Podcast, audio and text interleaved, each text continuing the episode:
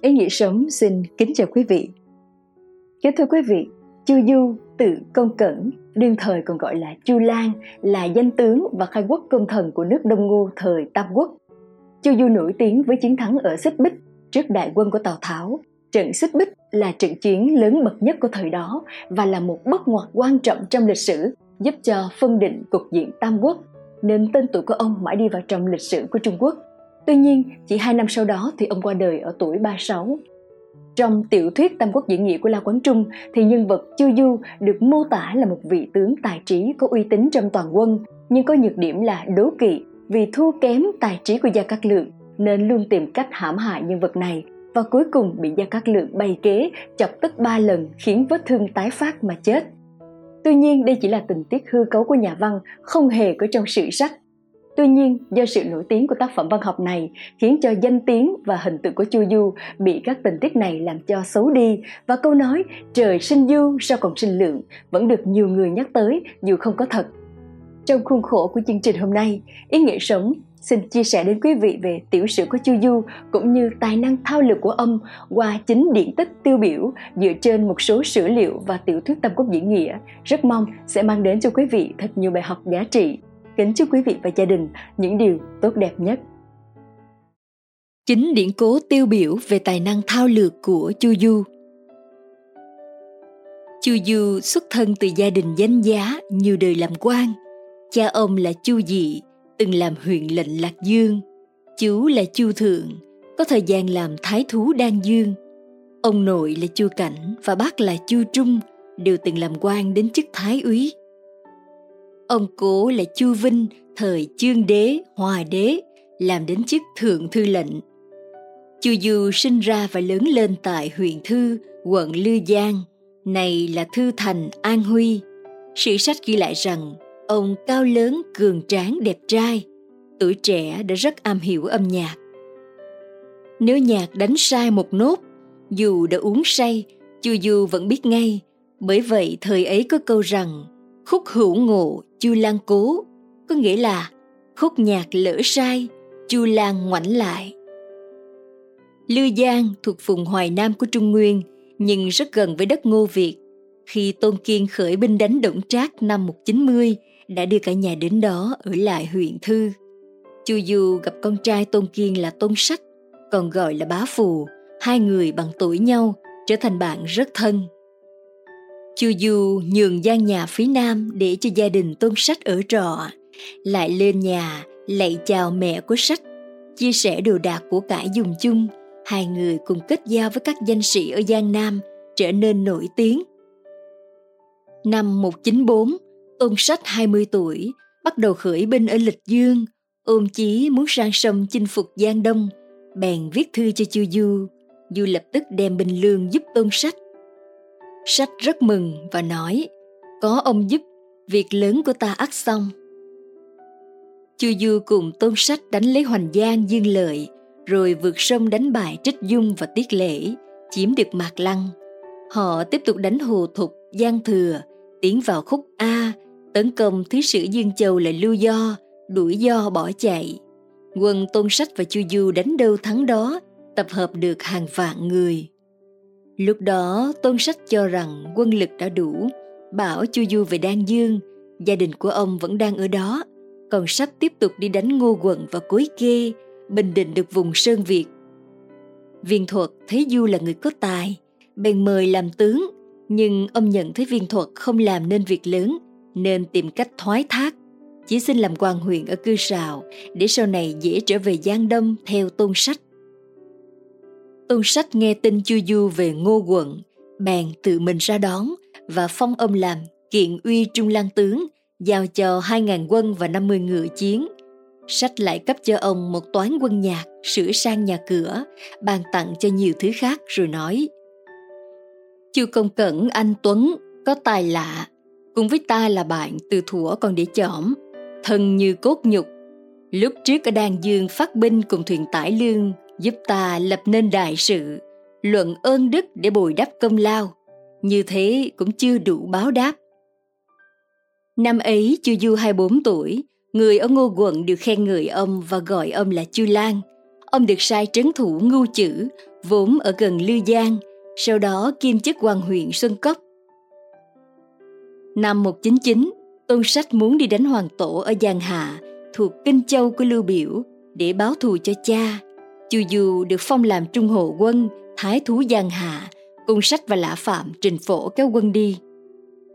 Trên đường đi thì được tin viên thuật chết, lực lượng phân hóa làm hai, viên giận đến Hoảng Thành, còn dịch là Uyển Thành, nương tựa thái thú Lư Giang là Lưu Huân, còn Dương Hoàng và Trương Huân định đến hàng tôn sách nhưng lại bị Lưu Huân chặn đường giết chết. Tôn sách rất hận Lưu Huân, dùng kế lừa cho Lưu Huân đi đánh Thượng Diên rồi cùng Chu Du mang hai vạn quân tập kích vào quận Lư Giang, chiếm được Hoảng Thành, tiếp quản toàn bộ số quân cũ của viên thuật được khoảng 3 vạn. Tại Hoảng Thành, có hai tiểu thư xinh đẹp nổi tiếng là con của Kiều Công. Tôn Sách và Chu Du cùng đến hỏi làm vợ. Tôn Sách lấy Đại Kiều, còn Chu Du lấy Tiểu Kiều. Chu Du theo Tôn Sách tiến đến Dự chương dụ hàng Thái Thú Hoa Hâm, thu được quận Dự chương Tôn Sách mang đại quân về khúc A, Chu Du được lệnh đóng quân trấn giữ Ba Khâu. Năm 200, Tôn Sách mới 25 tuổi đã hùng cứ một phương, chiếm lĩnh năm quận Giang Đông, đó là Cối Kê, Ngô Quận, Đan Dương, Dự chương và Lư Lăng.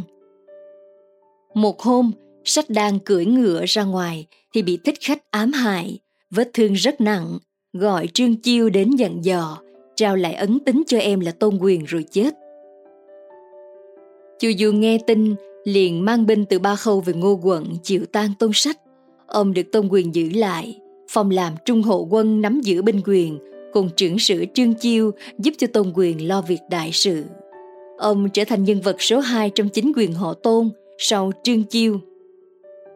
Dưới đây là chính điển cố tiêu biểu về Chu Du thể hiện tài năng thao lược của ông, đặc biệt là trong đại chiến xích bích. một Tiến cử người tài cho tôn quyền Trong thời gian ở cư sào, Chu Du nghe tiếng lỗ túc ở Đông Thành giàu có, phóng khoáng, hay đem tiền của chia cho người nghèo và thích kết giao với danh sĩ, bèn mang trăm người đến chỗ túc mượn lương thảo.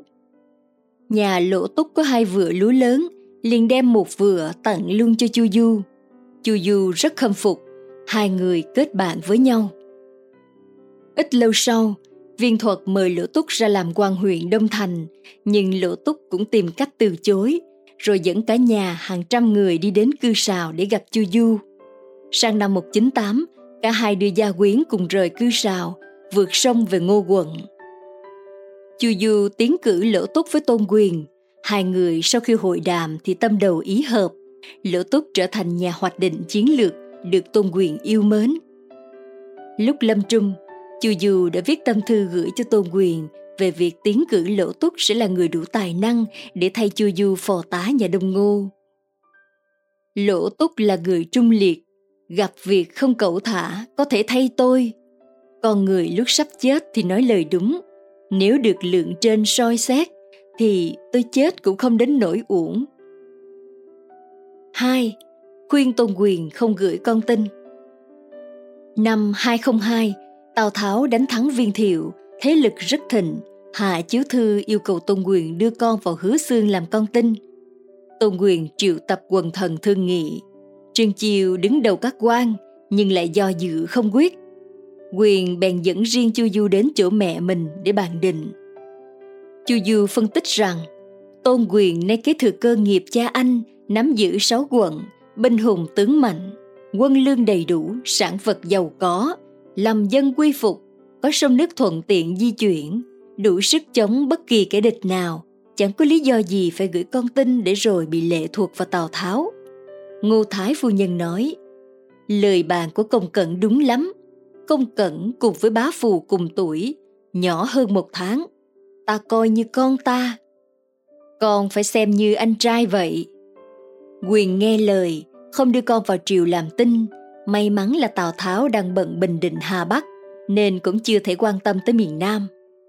Như vậy, nhờ phân tích và kế sách của chu du mà tôn quyền không những tránh được rủi ro cho con, mà còn tránh được sự lệ thuộc vào tào tháo sau này, đồng thời cũng tránh được mâu thuẫn với tào tháo. 3. Xuất binh diệt hoàng tổ Năm 2006, Chu Du dẫn theo em họ Tôn Quyền là Tôn Du đi đánh dẹp hai đồn ma bảo của giặc cướp. Chém đầu bọn thủ lĩnh bắt sống hai vạn người. Cùng năm ấy, tướng của Hoàng Tổ là Đặng Long đem mấy ngàn quân xâm nhập Sài Tan, bị Chu Du đem binh truy kích, Long bị bắt sống giải về Ngô Quận. Năm 2008, Tôn Quyền lại ra quân đánh Hoàng Tổ. Chu Du được phong tiền bộ đại đốc, thống lĩnh chư tướng. Chu Du cùng với Lã Mông, Lăng Thống, Cam Ninh đốc thúc binh sĩ ra sức tấn công cả hai đường thủy bộ, đại thắng Hoàng Tổ. Hoàng Tổ bỏ chạy, bị bắt sống và xử tử. Quân Ngô chiếm được Giang Hà, nhưng Lưu Biểu đưa quân Kinh Châu đến cứu nên phải rút lui. Lưu Biểu cho con trai là Lưu Kỳ trấn thủ Giang Hà. Tào Tháo nghe tin Tôn Quyền tiến sang Kinh Châu, vội khởi đại quân Nam tiến để tranh giành Kinh Châu. 4. Xây dựng liên minh Tôn Lưu chống Tào Trong Tam Quốc diễn nghĩa mô tả, Nguyên Chu Du đang ở Hồ Phiên Dương, luyện tập quân thủy, nghe tin Tào Tháo đem đại quân đến Hán Thượng, liền cấp tốc về Sài Tan để bàn việc quân. Sứ giả chưa kịp đi thì Chu Du đã về đến nơi. Khi về đến nơi, các quan văn võ trong triều đều chia thành nhiều tốp nhỏ đến hỏi kế sách của Du. Nhưng Chu Du chỉ lắng nghe ý kiến của họ và trả lời rằng Du đã sẵn có kế sách sẽ nói trong buổi lên triều gặp Tôn Quyền vào sáng mai. Khi thuyết phục Tôn Quyền đánh quân Tàu, Chu Du đã phân tích đầy thuyết phục với lời lẽ uyên thâm về binh pháp để đánh giá tính khả thi của phương án đánh Tàu. Tháo đi chuyến này mắc phải điều kỵ trong binh pháp. Đất Bắc chưa yên, còn cái họa mã đằng hàng toại sau lưng mà Tháo dám ở lâu để đánh phương Nam là một điều kỵ. Quân Bắc không quen đánh dưới nước mà Tháo dám bỏ yên ngựa dùng thuyền bè tranh giành với Đông Ngô là hai điều kỵ. Đang mùa đông rét mướt, ngựa không có cỏ khô ăn mà dám khởi binh là ba điều kỵ. Đem quân ở lục địa tiến sâu vào chỗ sông hồ không quen thủy thổ, nhiều người đau ốm là bốn điều kỳ. Quân Tháo phạm bốn điều kỳ ấy, dẫu nhiều cũng phải thua. Luận bàn Những phân tích trên của Chu Du đã cho chúng ta thấy tầm nhìn sắc bén của một nhà hoạch định chiến lược quân sự vốn đã có sự nghiên cứu rất kỹ lưỡng và chuyên sâu, chứ không phải trong phút chốc mà có được. Ông đã nhìn thấu được vị thế địa chiến lược của Tào Tháo, Cụ thể là những kẻ địch xung quanh Tào Tháo, lại thấy phương pháp đánh của Tào Tháo trong trận này vốn không phải sở trường của đội quân chủ lực của Tào Ngụy. Quân Tào quá nữa là quân vùng Thanh Từ, xưa này không quen đánh thủy, chèo chống không vững, chiến thuyền chồng chành, nghiêng ngã trên mặt sông. Có thể nói đánh trận dưới nước là sở đoạn của quân Tào. Trong khi sông nước lại vốn là sở trường của quân đội Giang Đông, lấy sở đoạn của nước mình mà đánh với sở trường của nước người là điều tối kỵ trong binh pháp vậy. Vì sao không nên khởi binh vào mùa đông rét mướt? Không chỉ vì lý do ngựa không có cỏ ăn, mà còn nói đến những khó khăn gấp bội của việc vận lương. Việc vận chuyển quân lương ra chiến trường vốn đã tốn hàng ngàn lượng vàng vì chi phí logistics. Nay lại gặp mùa đông giá rét khiến người ngựa đều khó khăn trong việc di chuyển, không chỉ vì đường xá bất lợi vì mưa tuyết, mà sức người sức ngựa cũng giảm đi mấy mươi phần trăm vì thời tiết khắc nghiệt. Hả chẳng phải là tự mình làm khổ quân mình hay sao? Người quân nhân tại nơi chiến địa càng cực nhọc hơn, doanh trại lập tạm tại nước người thì không thể vững chắc bằng tường thành của nước người. Ấy là Chu Du đã nhìn trước được sự giảm sĩ khí tiềm ẩn của quân tào vì sao đem quân ở lục địa tiến sâu vào chỗ sông hồ, không quen thủy thổ nhiều người đau ốm là điều kỵ. Sự việc này sau này đã được bàn thống trong lần giả hàng Tàu, đã tận mắt chứng kiến cảnh quân đội của Tào Tháo kẻ đau người ốm rất nhiều trong doanh trại, vì không quen thủy thổ ở đây mà nhiễm bệnh thổ tả, làm nhiều người bị chết. Trước đó, khi gặp Lỗ Túc và Khổng Minh, cái ý chống Tào đã có trong lòng Chu Du, Thế nhưng ngoài miệng Chu Du vẫn nói chuyện hàng tàu đó là Chu Du muốn cho Khổng Minh cầu khẩn mình, như câu nói của Chu Du. Ta đã vâng lời tôn bá phù ủy thác, có lẽ đầu khuất thân hàng tàu Vừa rồi ta nói thế là thử làm nhau đó thôi. Ta từ khi ở phiên dương về đây vẫn có chủ trương đánh miền Bắc. dù đau búa kề đầu cũng không lay được. Khổng Minh trong lòng muốn liên minh ngu thục để chống tàu nhưng ngoài miệng lại khuyên Đông Ngô hàng Tào, chính là Khổng Minh muốn Đông Ngô cầu khẩn mình. Quả là thông minh lại gặp người thông minh. Chỉ có Lỗ Túc là người ở giữa cuộc đấu trí giữa hai anh tài này, mà Lỗ Túc không hiểu như thế, nên cực lực tranh luận với Chu Du. Khổng Minh thừa hiểu nên cứ nói xuôi, khiến cho Chu Du không sao khích nổi Khổng Minh được. Quả là hai nhân vật cự phách giữ miếng cho nhau. năm Giao Gia Cát Cẩn dụ Khổng Minh đầu quân cho Đông Ngô. Trong Tam Quốc diễn nghĩa mô tả, nhận thấy tài năng vượt trội của Khổng Minh về kế sách và khả năng nắm bắt tâm lý của đối phương, Chu Du nghĩ thầm rằng Khổng Minh đã đoán trúng được cả ruột gan ngô hầu, mà mưu kế gì cũng hơn ta một bậc. Nếu để lâu tất gây vạ cho đông ngô ta. Vì sao Chu Du cho rằng Khổng Minh sẽ là một mối họa tương lai cho Đông Ngô? Là vì Khổng Minh đang phò trợ cho chủ soái Lưu Bị, mà tham vọng của Lưu Bị vốn không hề nhỏ. Nhưng nếu Khổng Minh về Giang Đông thì Du không còn sợ Khổng Minh nữa, vì lúc ấy hai người đã chung một chiến tuyến. Chính vì nghĩ cho việc quân nên Chu Du đã đồng ý với lời khuyên của Lỗ Túc trong việc sai Gia Cát Cẩn, tức là anh trai của Gia Cát Lượng, thực hiện nhiệm vụ thuyết phục Khổng Minh Gia Cát Lượng về đầu quân cho Đông Ngô. Chỉ tiếc là Khổng Minh từ chối lời đề nghị này. Tuy nhiên qua đó chúng ta cũng thấy được cái chí của Chu Du vượt hẳn người thường, không như bàn quyên ghen ghét tôn tẩn vì cùng thờ một chúa. Một đằng thì dụ người nước khác về nước mình, một đằng thì xua đuổi người đang cùng ở nước mình qua nước khác. Đem việc bàn quyên mà so với Chu Du thì thấy Chu Du quá yêu mến khổng minh vô cùng vậy. 6. Dùng phản gián kế với tưởng cán để tiêu diệt điểm mạnh của quân Tàu. Trong Tam Quốc diễn nghĩa mô tả việc Chu Du đích thân xem thủy trại của Tào Tháo, liền sai sửa soạn một chiếc thuyền lầu, đem theo đồ âm nhạc và vài viên tướng khỏe, mỗi người đeo một bộ cung tên thật tốt, từ từ bơi sang. Đến cạnh trại của Tào Tháo, Chu Du truyền đổ thuyền lại, kèn sáo nổi lên in ỏi, dù giật mình nói rằng thật là đạt đến mức tuyệt diệu của quân thủy. Sau khi điều tra biết được đô đốc thủy quân của Tàu là Sái Mạo Trương Doãn, hai người này ở Giang Đông đã lâu thạo nghề đánh thủy, trước đây theo lưu biểu, nay mới hàng Tàu. Nhân dịp quân Tàu phái tưởng cán làm thuyết khách sang thăm Chu Du nhằm dụ Chu Du quy hàng. Chu Du đã khôn ngoan diễn tròn vai người bạn lâu ngày gặp lại, giả say để cho tưởng cán có cơ hội đọc trộm thư giả danh sái mạo trương doãn quy hàng Chu Du.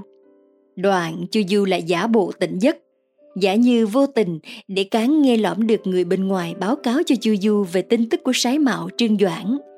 Ấy gọi là Tào Tháo dùng tưởng cán làm thuyết khách kim gián điệp nhưng lại bị Chu Du dùng kế phản gián để Tào Tháo làm theo ý muốn của Du. Quả nhiên tưởng cán như mở cờ trong bụng khi tưởng rằng mình đã lập được công trạng to lớn, bèn xuống thuyền bơi như bay về báo cáo cho Tào Tháo. Và kết quả là Tào Tháo sai người chém hai tướng sái mạo Trương Doãn. Tào Tháo dùng kế thông minh như thế mà không ngờ lại bị người thông minh như Chu Du hại mất hai tướng giỏi nhất về thủy quân trong quân đội Tào. Đây cũng là khởi nguồn của việc Tào Tháo phải chấp thuận kế liên hoàn chiến thuyền do bàn thống hiến kế sau này. Vì chém mất tướng tài, Tào Tháo chợt nhận ngay ra kế phản gián, thế nhưng đã quá muộn rồi. Như vậy, cái tài của Chu Du càng soi càng thấy sáng trên chiến trận. Mặc dù mới giành thắng lợi tại cửa Tam Giang trước cuộc tấn công của quân Tào, nhưng việc Chu Du xé thư chém sứ giả. Nhưng không vì thế mà làm cho chu du lơ là một chút nào. Ông rất sâu sắc việc quân cẩn trọng quan sát không quản hiểm nguy để đến thủy trại của giặc để tận mắt quan sát và đánh giá thực tế đội hình của quân Tàu và tìm phương án đối phó. Quân đội của Tào Tháo lúc ấy bao gồm quân thủy của Sái Mạo, Trương Doãn ở Kinh Đông, lâu này không được luyện tập, mà quân ở Thanh Từ, thì không quen đánh thủy. Nếu lập thủy trại cho quân Thanh Từ ở trong, quân Kinh Châu ở ngoài hàng ngày phải tập tành theo kế hoạch đào tạo chuyên nghiệp của sái mạo, thì ắt sẽ biến sở đoạn thành sở trường, phát huy sức mạnh của quân Tàu là một mối họa cho Giang Đông lắm thay. Tại địa điểm thị sát, Chu Dù đánh giá rất cao đội hình tập luyện của thủy trại quân Tàu do Sái Mạo Trương Doãn làm đô đốc thủy quân, nên có thể thấy Sái Mạo Trương Doãn chính là nguồn lực quý giá của quân Tàu trong trận chiến này. Quả nhiên, sau này khi Chu Du đã cắt đứt nguồn lực quý giá này của quân Tàu, thì quân Tàu đã mất hẳn sự cạnh tranh trước những đòn tấn công của đội quân thủy lực chuyên nghiệp và thiện chiến của Đông Ngô. Trong binh pháp tôn tử có câu công kỳ vô bị, xuất kỳ bất ý, tức là lấy lợi mà dụ kẻ tham, chiến thắng kẻ loạn, phòng bị kẻ có thực lực, tránh kẻ thù mạnh, khiêu khích kẻ hay giận dữ. Địch khinh thường thì làm chúng thêm kiêu, địch nhàn hạ thì làm chúng vất vả, địch đoàn kết thì làm chúng ly tán. Tấn công kẻ thù lúc chúng không phòng bị, hành động khi chúng không ngờ tới. Cho thấy Chu Du đã áp dụng binh pháp đạt tới mức tinh thông, dùng kế gây chia rẽ nội bộ của địch, khiến chúng tự chặt mất thế mạnh của chúng. 7.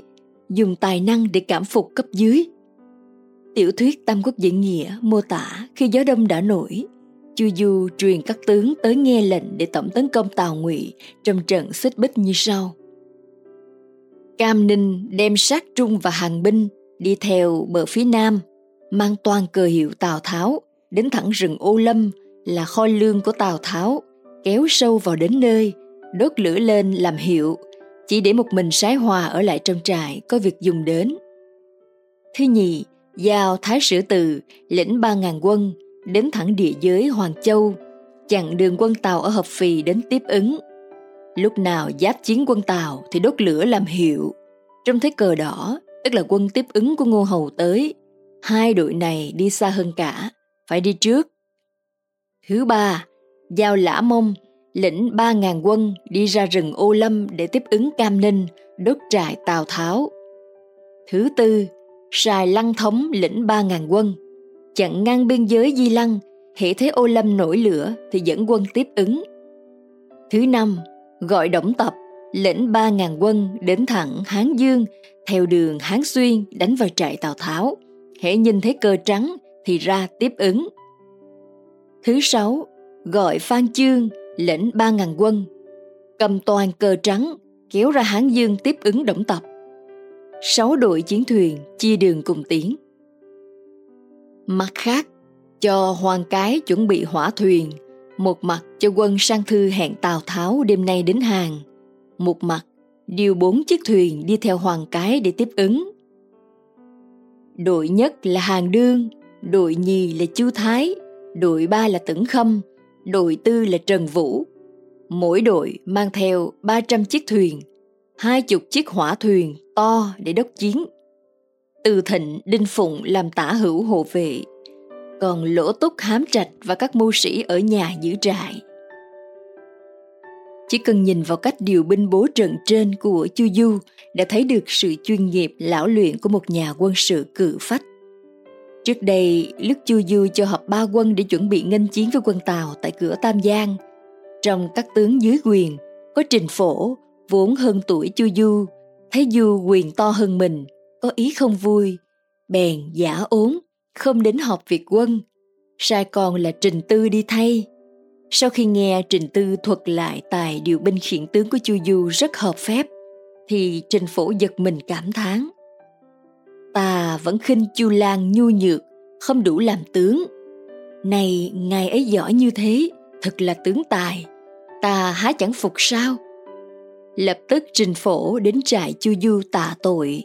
Lần này, ông lại trực tiếp thấy Chu Du có tài điều khiển ba quân tướng sĩ, làm cho Trình Phổ càng thêm kính phục Chu Du thêm bội phần. Như vậy, Chu Du đã thống nhất ba quân tướng sĩ của Giang Đông trên dưới nhất tề một lòng, nhận được sự hưởng ứng cao nhất của tướng sĩ. Đó cũng chính là lại thêm hợp với đạo binh gia.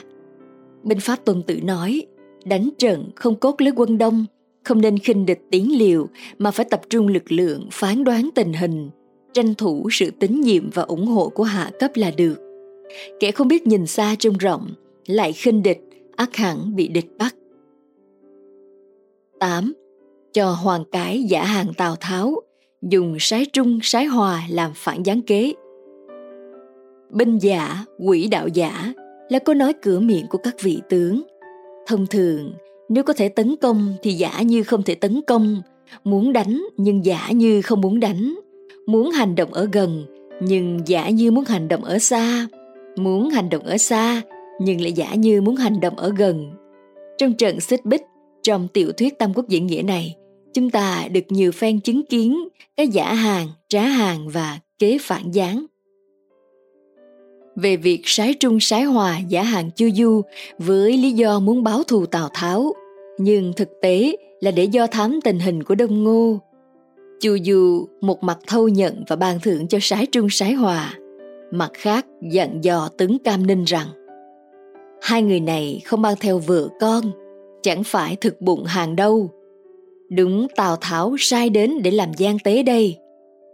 Này, ta muốn mượn kế nó để dùng kế mình cho nó thông báo tin tức về Tào Tháo. Người phải ân cần khoản đãi chúng nó, nhưng phải đề phòng. Đợi khi nào ta cất quân đi, sẽ xử lý.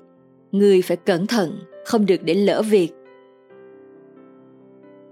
Sự việc này đến cả lỗ túc cũng không thể nhận ra thâm ý của Chu Du.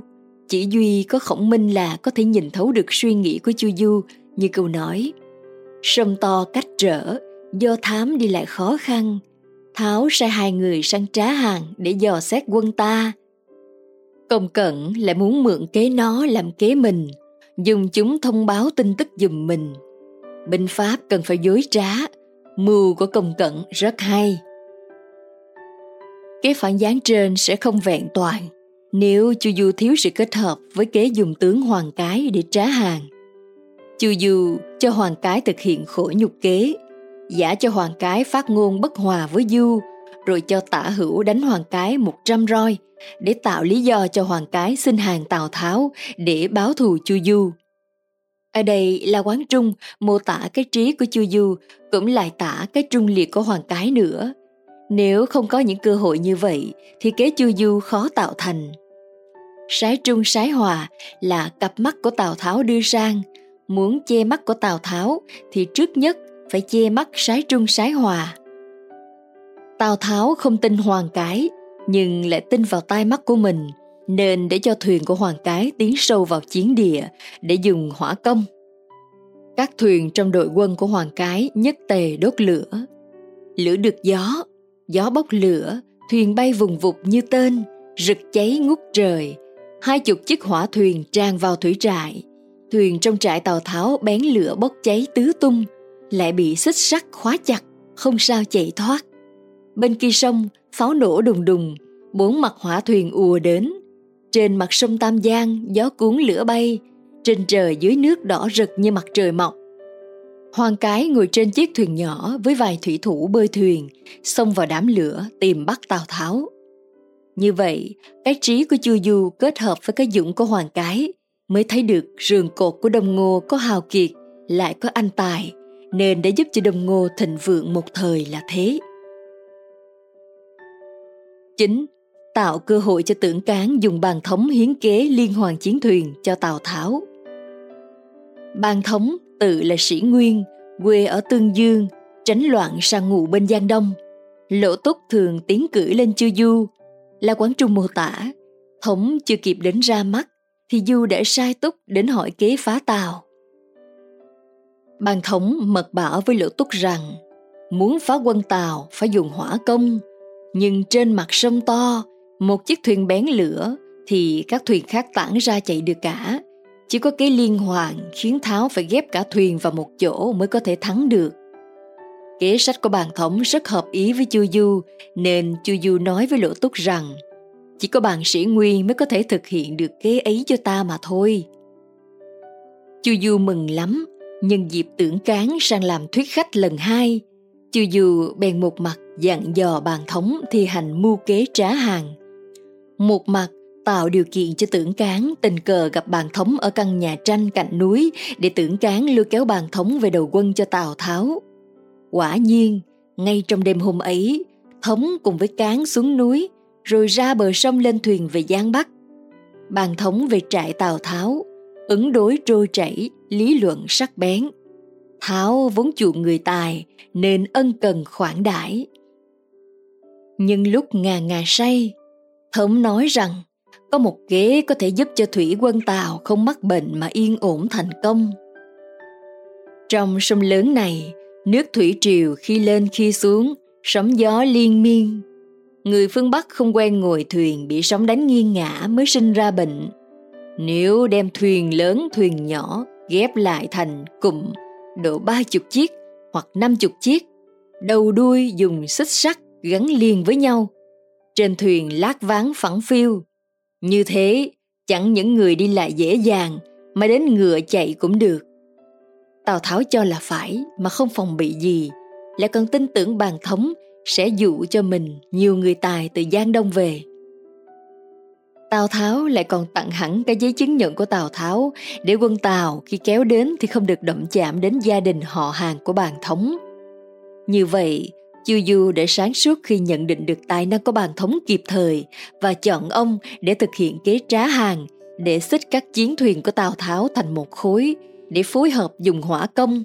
Cái hay của ông là đã thiết kế cho tưởng cán tình cờ gặp bàn thống để tăng tính thuyết phục, cho thấy khả năng sắp xếp tính toán của ông rất tài tình. Trong binh pháp tôn tử viết, ta ngụy trang thật khéo, khiến địch không tìm ra tung tích, thì dù gián điệp có vào sâu trong đội hình cũng không biết rõ được quân ta. Kẻ địch khôn ngoan mấy cũng chẳng biết cách đối phó với quân ta. Mới thấy Chu Du đã ngụy trang thật khéo, nên các gián điệp của Tào Tháo không những không lấy được thông tin giá trị, mà còn bị trúng kế của Chu Du.